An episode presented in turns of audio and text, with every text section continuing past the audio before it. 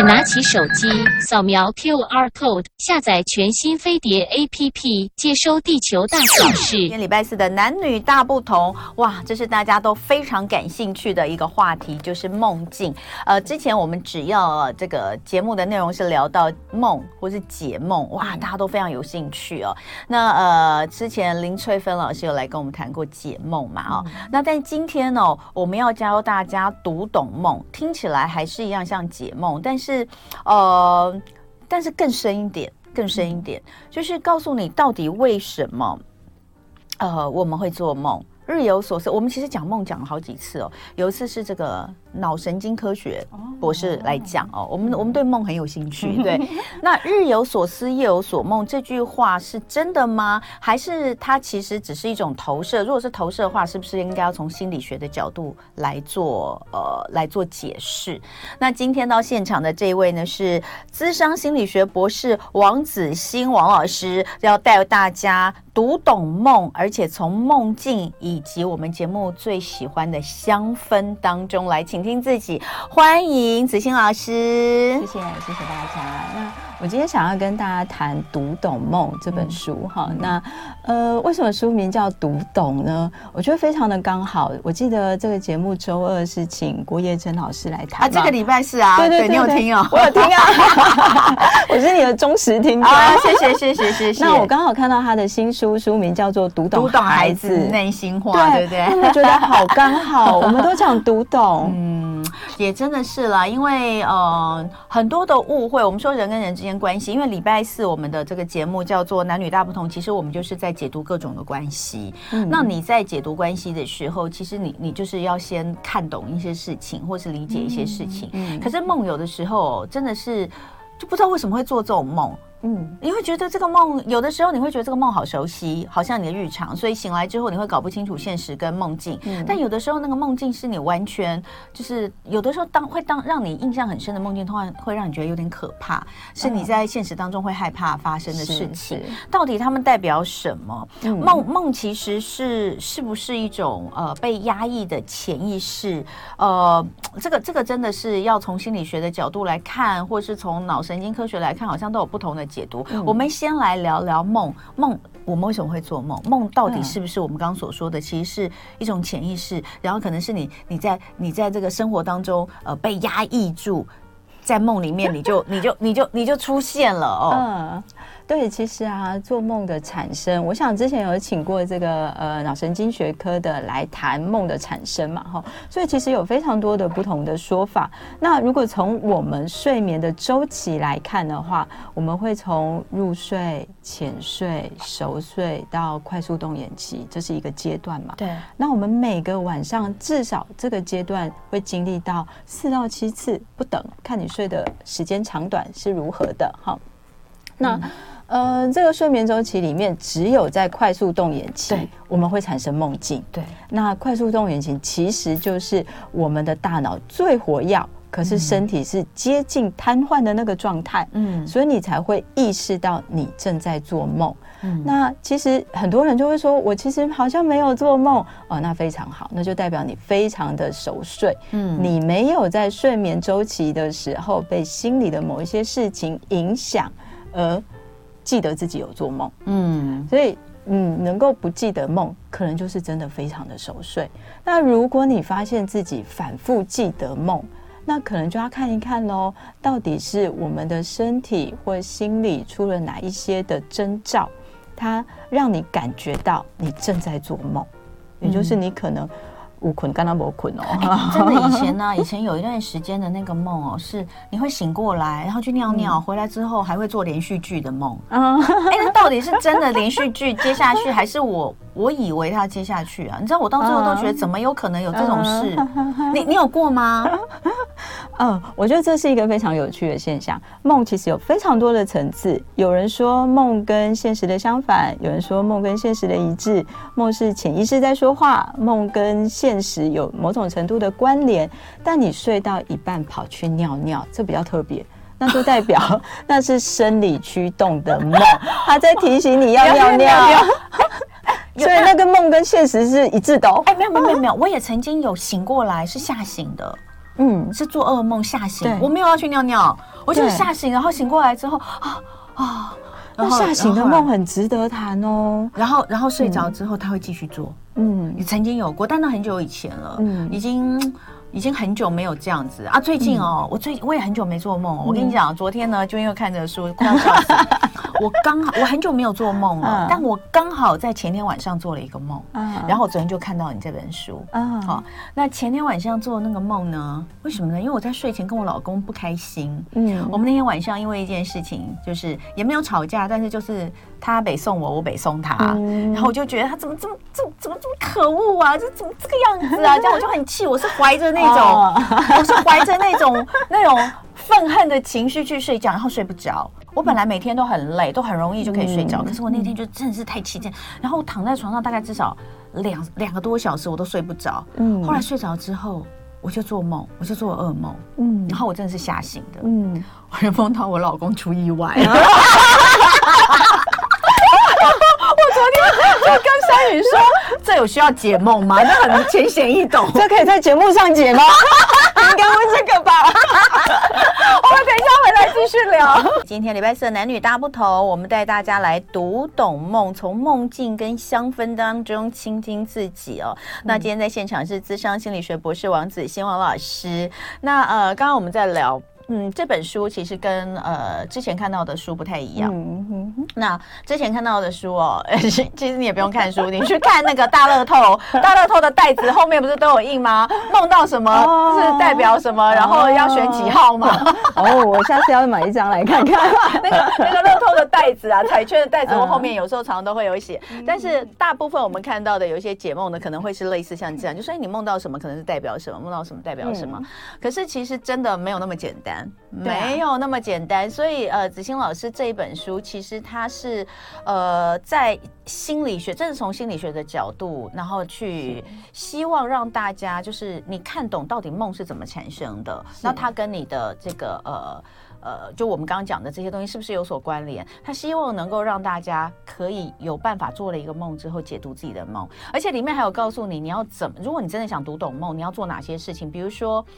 比如说，我就在想，我我我我我我就是他一个，当然不是说你要用记的啦，但是他有一个就是说，当你醒过来之后，你要一定要先把它记下来， 对, 对不对？对要, 要有速记，嗯、梦的速记等等的，对，嗯、有一些方法，其实我觉得蛮有趣的。那呃，也有一些案例哦，用这些案例，嗯、就前面先教大家怎么样去读，然后后面用一些案例来来呃辅佐验证哦，我觉得是很棒的。薄薄的一本书，但是内容其实。其实蛮厚实的啦，哈、哦。那那我们就回过头来讲几个部分哈。哦、嗯呃啊，对，刚才没讲到，还有就是老师应该喜非常喜欢香氛，对不对？喜欢精油，啊、我蛮喜欢香气的。为什么我们会用香氛来谈读梦这件事？其实是跟情绪的历程有蛮大的关系。嗯、那再往前推一点好了，为什么要谈梦？嗯、为什么要用读懂梦？呃，讲一个这个书里面没有的插曲啊，哦、就是啊，我当时啊这本书写完。之后要放在架上，嗯、那结果我有一个非常非常支持我的妈妈，嗯、她就在上架的第一天，她就到了那个书局去看，嗯、结果她发现竟然摆在宗教命理区，啊、真的吗？就像你说的、啊、大乐透背后嘛，我们就会觉得啊，梦应该就是跟占卜啊，或者是跟。和比较神秘学有关的哈，嗯嗯嗯、那其实为什么这本书叫读梦，不叫做解梦？嗯，这就是因为我们的梦是用情绪写进去的。哦，所以这本书前面有一些比较，嗯、或许这个心理学成分比较多的内容，嗯、就是我们在讲情绪，嗯，在讲情绪怎么产生的，嗯、然后情绪怎么样进到我们的头脑，嗯嗯、影响我们的身体，嗯，所以为什么要用香？嗯，是，其实我们人是一个感官动物，对，我们所有的这个知觉系统都是感觉系统的来源。嗯、比如说你看到的、听到的、闻到的，嗯，还有一个最大的感官就是皮肤，嗯，你感觉到的，嗯、所以有没有曾经到一个地方，然后你觉得不知道怎样，就会起鸡皮疙瘩或毛骨悚然。哦，会，我常常在节目里这样，尤其是礼拜五，礼拜五我们有那个各个不同的什么姓名学老师啊什么的，然后每次call in啊，老师讲得很准的时候，我就开始起鸡皮疙瘩。哦，我每个礼拜都要起一次鸡皮疙瘩。对对对，那你就是一个感觉很强烈的人。哦，感觉很强。对， 对，就是你的感官是开放的。嗯嗯，对。那为什么要用香氛？嗯，因为所有的感觉器官里面，它会变成是一个刺激进来，嗯，进到我们的大脑。我们的大脑有个地方叫视丘，嗯，它会把感觉器、感觉的刺激分类。好，比如说这个是皮肤的，这是视神经的，嗯，这个是比如说这个是听觉的。嗯，好，那唯一只有嗅觉，嗯，也就是你闻到的香味，它不会经过视丘。它最快速。嗯，哦，真的啊？对，它分我还不晓得。欸，它，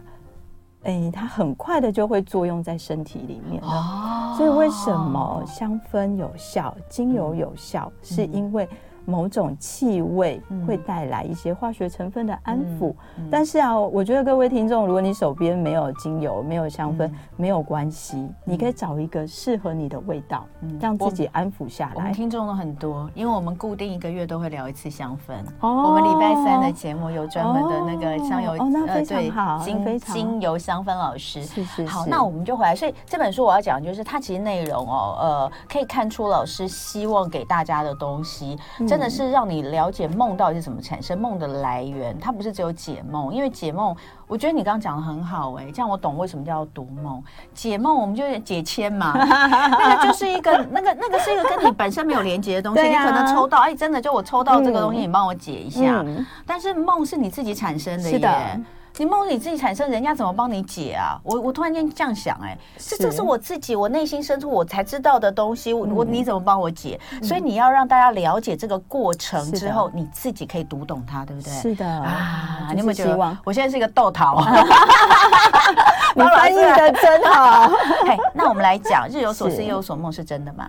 呃，应该是说我们刚刚讲的那个情绪的历程嘛，哈，嗯，一定就是你日有所感，对，夜有。才会夜有所感应到你白天在想的事情是什么，嗯嗯，哦，所以日有所思夜有所梦其实比较像是你日有所感知，嗯，你夜就会有所有的这个梦会呈现，嗯嗯，那我们来谈刚刚我们讲的那个感觉器官，哦，嗯，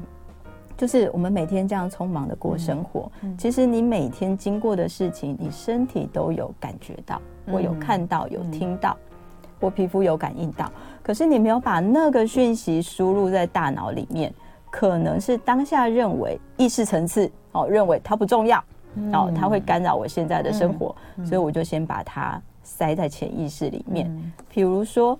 刚好那个借主持人的例子嘛，嗯，睡前跟老公吵。就有点不高兴，嗯，不是吵架哦，就是有一点点的不高兴，然后就进入冷战的状态。对，那其实就是你白天有感觉到某一些东西，嗯，可是你没有把它梳开来，它就像是个情绪嘛，嗯哦，那个不高兴可能会觉得自己委屈啊，嗯，自就觉得我做了很多事不被看见啊，嗯，不被欣赏啊，或者是觉得我付出这么多，你能不能同理我一点？哦，好多很复杂的情绪，嗯，对对对，其实是可以谈的。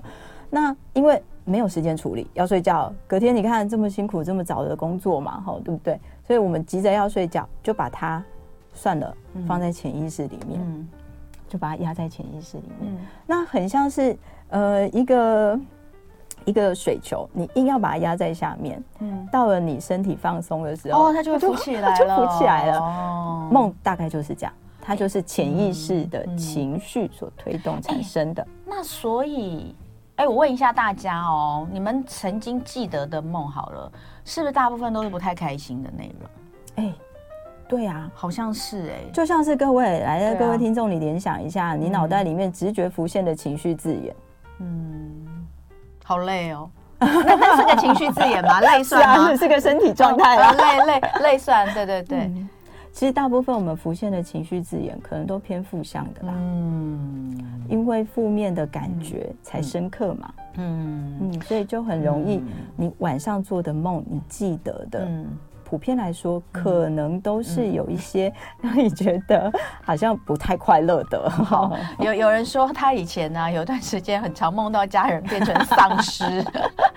我潜意识是希望他们是丧尸嘛？哎，不是，当然不是这样，所以我们才要读懂，对不对？不是这个意思。好，那我们再来讲哦。那刚刚有讲到"日有所思，夜有所梦"这句话，用心理学来解释的话，那其实呃还蛮明白的。那但另一方面来看到的就是，如果我要在读懂梦之前，我必须要先做一件事。你说要开启你的感官。没错，就是因为梦是用情绪写下来的、嗯哦、所以呢呃，既然那个梦是用情绪写下来，你就要开始感官嘛、嗯哦、因为我们白天生活真的很匆促、嗯、有些感觉到的事情你不见得想要处理、嗯、那既然它成为晚上的梦境，那就代表这件事情蛮重要的咯，他希望你在意识层次能够觉察到、嗯、才成为梦境、嗯、那我就借用那个刚刚呃听众写的丧失这件事情好了、嗯哎，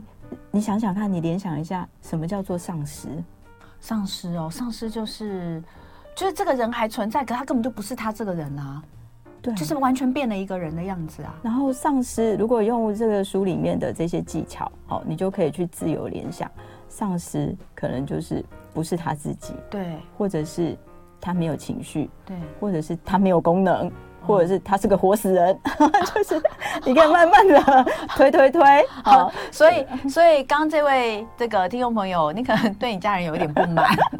因为你觉得他们是一个没有功能的人，或者就觉得这个他就是甚至可能会造成你的你的压力的人，是的，对不对？丧失一定会造成自己的压力。对，因为梦境很特别的地方就是，它会把你从以前到现在所经历过的事情，嗯、有看到的、没看到的，其实你有看没看到，嗯、有看见不代表你有看到，对对对，大脑就记得了哈。它就会把你生活所有的碎片，嗯，通通在晚上的时候，像是倒进资料库里面。嗯倒进去的时候，然后你晚上要做梦的时候，你就会从那个资料库里面随便抓。嗯，好、哦，所以为什么家人是丧尸而不是小孩？哦，就是如果以这个呃人的样子来看好了，孩子婴儿可能代表就是他是一个在自我状态里面比较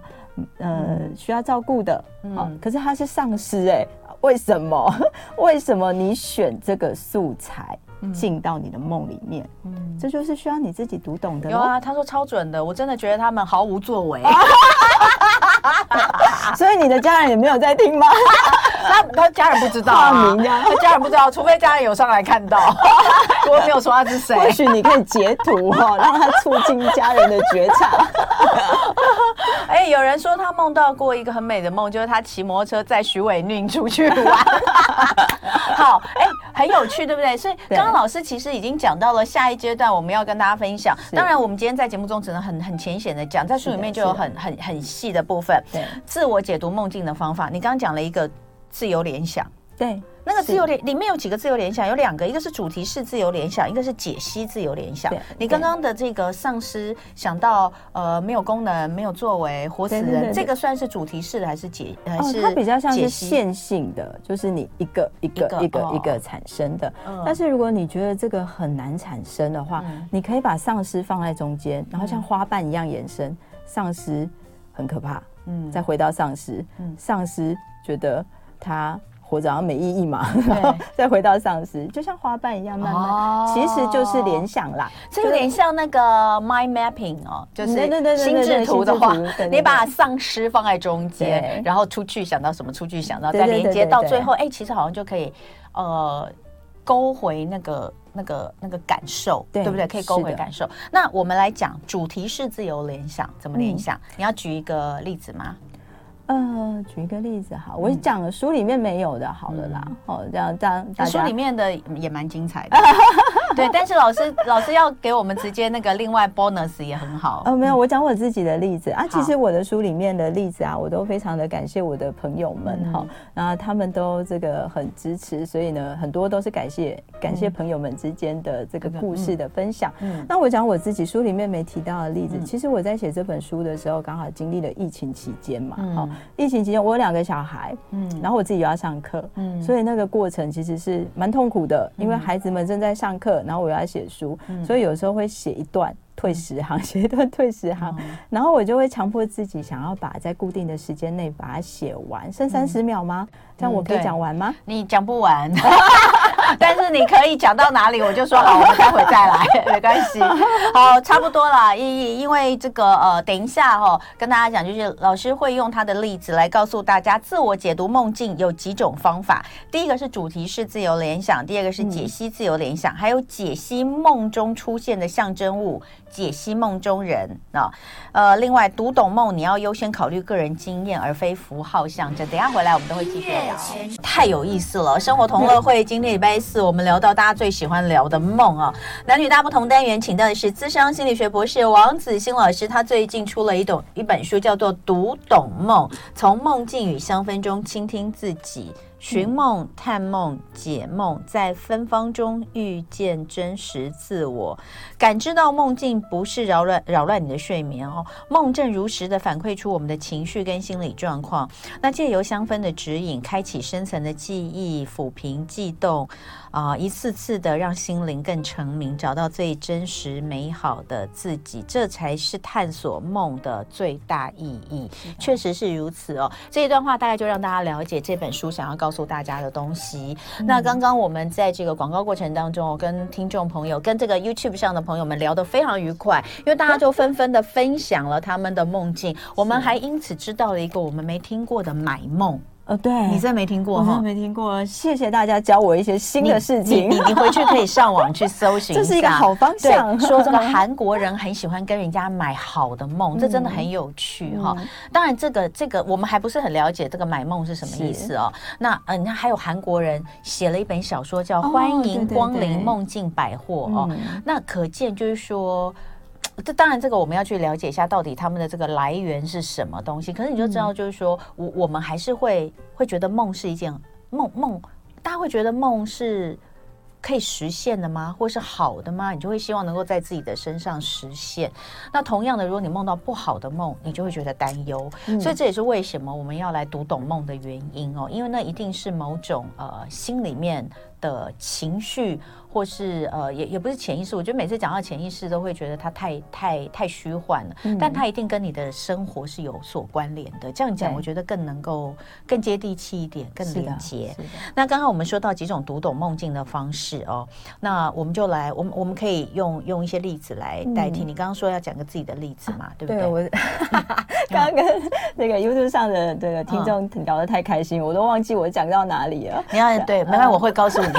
就是我们在讲解梦的几种方式、哦、对对对，你就说你想讲一个书里面没有的，用自己的例子、啊、我想到了，就是呢呃，在我自己写书比较这个困难的那个阶段、嗯哦、刚好疫情期间，那呃就很多的事情，那我就规定我自己啊每天都要写一千字，就是原子习惯教我们的嘛、哦、你有一件事要完成，然后你就把它切成碎片，然后每天做一点做一点，你就慢慢的靠近你想做的事情，这样。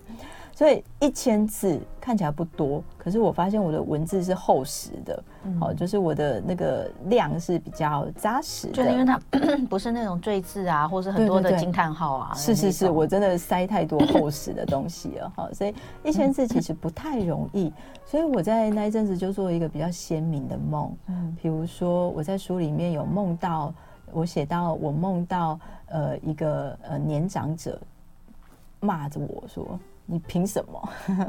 啊？那个梦的冲击蛮大的。哎、欸，有前因后果吗？就就正在写书的那个历程嘛。哦、嗯。然后那个晚上就梦到有一个年长者，当然那个年长者是一个我比较敬重的心理学的大师们。嗯哦、然后他就指着我说：“你凭什么？”嗯。那呃，我觉得这比较像是这种呃，我觉得我自己好像不太有资格，因为说真的，解梦的大师非常的多，嗯、然后谈心理学的大师也很多，然后很多宗教也有在谈这样、嗯。那我就会有一种感觉，就是我好像自己没有能力写出这个这么大的主题这样。嗯、可是如果从自我解梦的角度去看，嗯、那个人一定有代表我投射在这个对象上的一些情感。为什么是这个大师跳出来、嗯、告诉我我不够格、嗯、所以可见的这个大师代表着我在内在某一些害怕说话、嗯、或者是怕权威或是觉得自己不够好的部分、嗯、所以解梦其实是要向内探索的、嗯、就是看自己哪个部分嗯，你把它隐藏或你担忧的、嗯嗯、然后你没有去觉察到的。嗯，然后那阵子我也梦到一个梦，我觉得蛮特别，就是我要抽卫生纸，嗯，就发现卫生纸没了，我好紧张，找不到，嗯，结果很慌乱，然后过不久卫生纸抽起来、嗯、就变成了纸，然后上面的字慢慢的浮现。那你会来想想看，天哪，你写书压力到底是有多大？其实不止写书啦，就是还有很多日常生活中的事情嘛。我的身份蛮多元的。那、嗯、呃呃，卫生纸你的联想是什么？要去上厕所了，如果没有会怎么办？就很糟糕啊，很着急，对不对？对啊。所以如果你去上厕所没有卫生纸，是不是觉得很紧张、嗯、很惊恐、嗯，然后觉得自己很慌张，对不对？嗯，可是梦特别的地方就是他把我内在的那个觉得自己没有能力，我怎么没有把卫生纸先准备好再进去，嗯，然后我很慌张，嗯，然后后来他变成了这个呃跑出来了，还上面有字，嗯，的那个惊喜给演出来。所以其实梦除了展现你潜意识里面所压抑的那一些呃情绪之外，它也有一个功能，就是在提醒你你的人生的方向，嗯，也就是他呃透过梦来告诉我，不用着急，嗯，字会浮现，嗯，你可以慢慢来，嗯。那举各个不同的人的例子好了，比如说像主持人刚刚讲到，他跟老公之间的事情，然后梦到他怎么了，嗯，那其实是向内看，嗯，就是先生不能改变，嗯，但我觉察到了，原来他这个部分像死掉一样，嗯嗯，啊，就算了，呵呵，你不变我变嘛，哈，就是，哦，是这样吗？就是你能够理解到，所以那不是一种复仇的心态。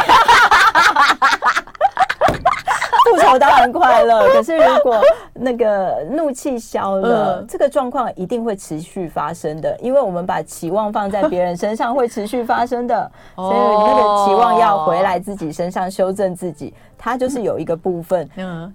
我真的很不喜欢，嗯，但是我看到了，嗯，我接受了，嗯，不管是怎么样，哦，我能够做的是什么？哎，欸，我我我 我, 我的朋友听到啊，因为我就很生气，我就跟我朋友讲这件事情。我朋友就说，我就说，我就后来半夜就醒来，然后吓醒嘛，然后看到他在旁边就松一口气。然后我朋友说，然后你就原谅他了嘛，因为你觉得你在梦里已经把他弄死了。会哦，我说有一点小小的愧疚感。啊，对，好，那呃，刚刚有讲就是好多种解梦的方式哦。那我觉得直接我们用案例来聊好了，因为老师在书里面其实有写三个案例，那那那三个案例其实都蛮长的，因为你有把他们的呃他们的背景讲一讲，然后讲到他们的梦，我们就举其中一个例子来，好不好？好，嗯，你看你要举哪一个例子？嗯，其实我写过就啊，你写过就忘了吗？在背景里面了。那那 那, 那我那我要提醒你呢，书里面有的，呃、你要讲那个那个太太的例子吗？太太的，好啊，我们来讲那个太太的例子。哦，当然，书里面的案例都是经过当事人的同意，同意对对对，然后也有一些种某种程度上的改编。哈，嗯嗯，那这个案例三吧，好的，对，好不好？就是这个三十多岁的女性，她结婚八年，那目前是家管，对不对？嗯，就是没有。没有工作，自己在外面是没有自己的工作的。嗯嗯嗯。那他来谈是因为啊，他觉得生活非常的没有没有目标嘛。好，嗯，那呃那呃，如果你要了解自己的梦，我们呃，职场心理师的解梦跟外面坊间的解梦不太一样。嗯，你外面去寻求占卜，他会直接告诉你人生的方向。嗯，那心理师也做占卜啦，我们也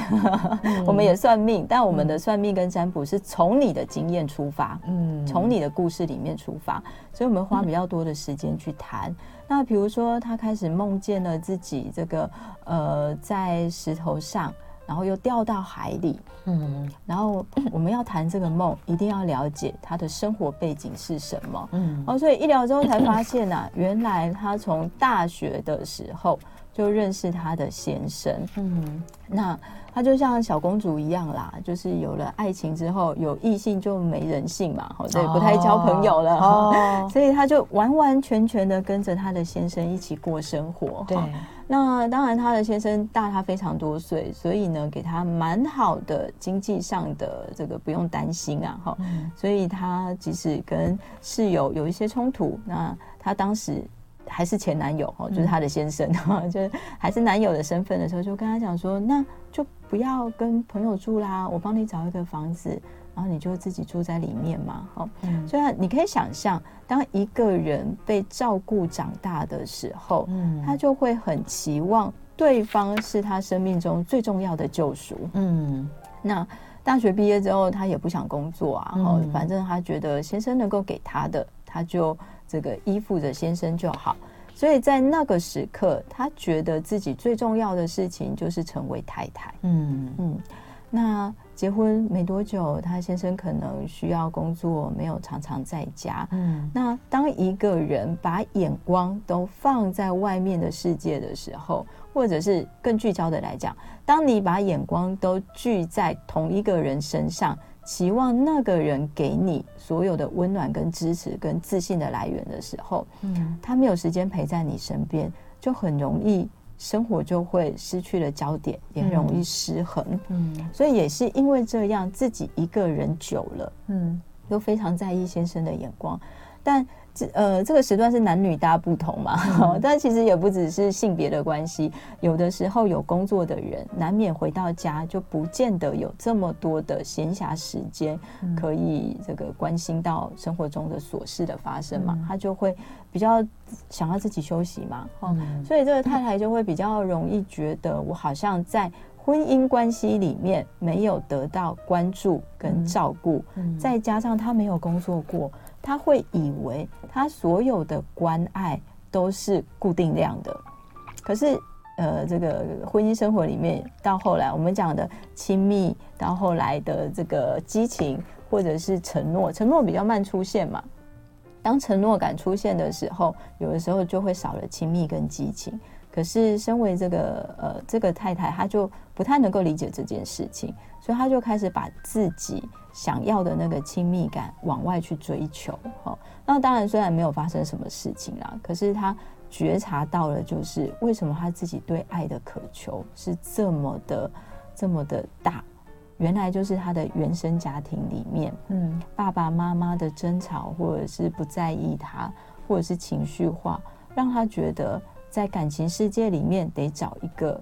浮木，紧紧的抓着，我才不会让自己孤单。你想想看，我书里面也有提到啊，比如说父母之间有各种不同纷乱的投射，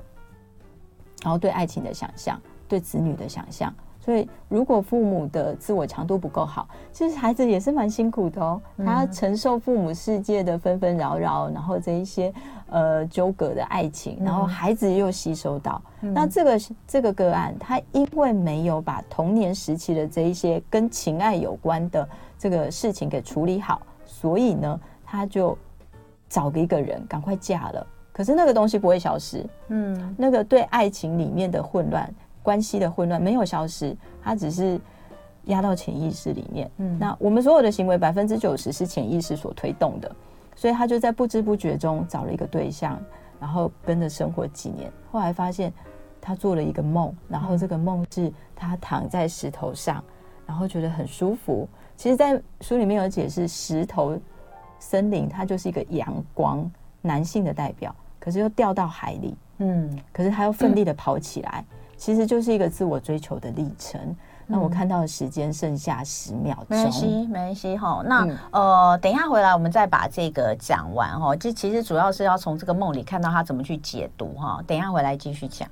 今天礼拜四的男女大不同，我们来聊读懂梦哦。在现场的是諮商心理学博士王子欣老师。呃，老师这本书里面其实有一个案例，就刚刚有讲到，那呃。简单的说，就是这是一名呃，这刚已经讲了她的背景了嘛，哈。那这个女生呢，她呃，在现实的生活当中呢，她呃跟丈夫结婚，其实丈夫对她好像也也没有什么不好，好像生活上把她照顾得很好，可她觉得心灵上很空虚。是的。那她可能在这个呃，就是在网络上去找，这书上都有写哦，在网络上她可能就认识了一名男子，嗯、但他们也没有发生什么事情。可是呢，呃，先生可能就知道了，误会了。那也不能算误会，我觉得其实他真的想要干嘛，只是还没干嘛而已，对不对？就就是知道了，当然就很生气、嗯。那所以呢，就发生了争吵。后来这个太太就做了一个梦，那这个梦就是刚刚老师有讲的，她在这个呃。石头上，对不对？对，躺在石头上，这个梦就像躺在石头上，然后后来却又有阳光什么，感觉原本很舒服，可是突然间又有海啸，他就掉到海里。然后呢，他就一直想要起来，可是就海浪一波一波的打来，就在海浪快要把他吞噬的时候，突然间出出现了一双手拉他一把，就一看这个救命恩人竟然是他国中最好的一位异性同学。嗯，这个异性同学哦，就是一位男生同学。那把他救起来之后，为了感谢他呢，他就拿了一条巧克力要送给这个同学。男生说不用不用不用，可他硬是把巧克力往他怀里丢。后来他拿起来看看，这个巧克力已经软到融化掉了哈，但是他没有吃。好，就这个梦。对，这梦里面有好多素材哦，嗯、对不对？很多素材。好，呃，那刚刚我们有讲到石头，对对，阳光。嗯、这个这个梦刚开始的时候，他躺在石头上晒着太阳，他其实是觉得很舒服的。嗯，那我们在谈那个石头，他告诉我说，在梦里面他是要去登山。可是他迷路了，所以他就躺在石头上、嗯、他觉得石头的联想就是依靠、嗯、然后觉得自在、嗯、舒服、嗯、但是石头是谁、嗯、他后来自己自我联想到后面就是哎、嗯欸，我觉得石头像我先生，对，他就是一个厚实的依靠，给他很充足的生活、嗯、可是突然会有海啸、嗯、海啸把他打落掉到海里面、嗯、然后我们就去联想那个海水，嗯、然后他就开始想说海水觉得很冰冷、嗯、然后就快喘不过气了，快窒息了、嗯、然后他想求救，可是却有小石头打过来、嗯、你看先生的爱像小石头变小了、嗯、打过来，但是他觉得好痛、嗯、然后快不能呼吸了。我就问他那个感觉像什么、嗯、他说像我的寂寞感、嗯、我的寂寞感就像海水一样、嗯、一波一波的袭来。那最后有一个人把他救出来，哦，这是他以前的国中的一个最好的、很阳光的一个男生，但他们也没有什么任何的感情啦，哦，那我们会挑这个人当成你梦里的素材，一定就是这个对象在你心里面，他有一个你对他的这个形象的投射，对，或者是现在流行的人设啦，然后就是你有一个投射在上面，嗯、就一个男男生。阳光的、嗯、爱运动的、嗯、把你救起来、嗯、是不是你内在其实也渴望，你在山里面往山上里面迷路了，其实就是找自己的隐喻、嗯、然后把你救起来的是一个男性、嗯、他也是一个隐喻，就是阳光面、嗯、就是比较目标导向的，因为他的生活是比较阴柔的女性导向的，嗯，所以他的梦里面很多阳光的导向，嗯，然后他最后梦到这个把他救起来，很谢谢他，拿拿拿巧克力送他嘛、嗯、对不对？可是巧克力是软掉的、嗯、这隐喻的是什么、嗯、就是你不要再用你的甜美去搪塞自己了、哦、你应该要找到你自己该做的事情了。嗯，当然这是很简单的解读哦，可是哦，我们在自己在解读自己的梦境的时候，其实是需要呃很多的联想，那这些联想其实呃当然是需要一些训练跟练习哦，那还有一些呃怎么样记录，像他可以把他的梦记得这么清楚，我觉得也是很神奇，那个素材很多，对、哦、所以呃他一定是有有在做这个醒来之后就把它记录下来的这种，因为是我的这个、嗯、呃、嗯、来谈者嘛，对，所以他会有这样的，你有告诉他要这样做，对不对？好，所以光是这个梦我们可能就要花两次或三次好多的时间解释、嗯、那各位听众，如果你觉得这个很困难，没有关系，情绪就是入门，嗯，就是在光亮的地方找东西你找不到，嗯，你一定要到你遗失钥匙的地方找吧，嗯，那那个入口就是情绪，嗯，好，所以呃，我们今天因为这个时间的关系哦，只能聊到这里哦。那大家如果对这方面有兴趣的话，都可以去呃找，这是白象文化对不对出版的呃读懂梦，那作者就是今天我们的来宾王子欣老师，从这里面可以看到更多，从案例去解读，当然前面一步一步的呃、嗯、都有把梦境的产生，呃，它与自我情绪的连结，以及如何记录下你的梦，如何去做联想跟解读，都有在里面说明。大家如果有兴趣的话，可以去看一看。那非常谢谢子欣老师来到现场。谢谢谢谢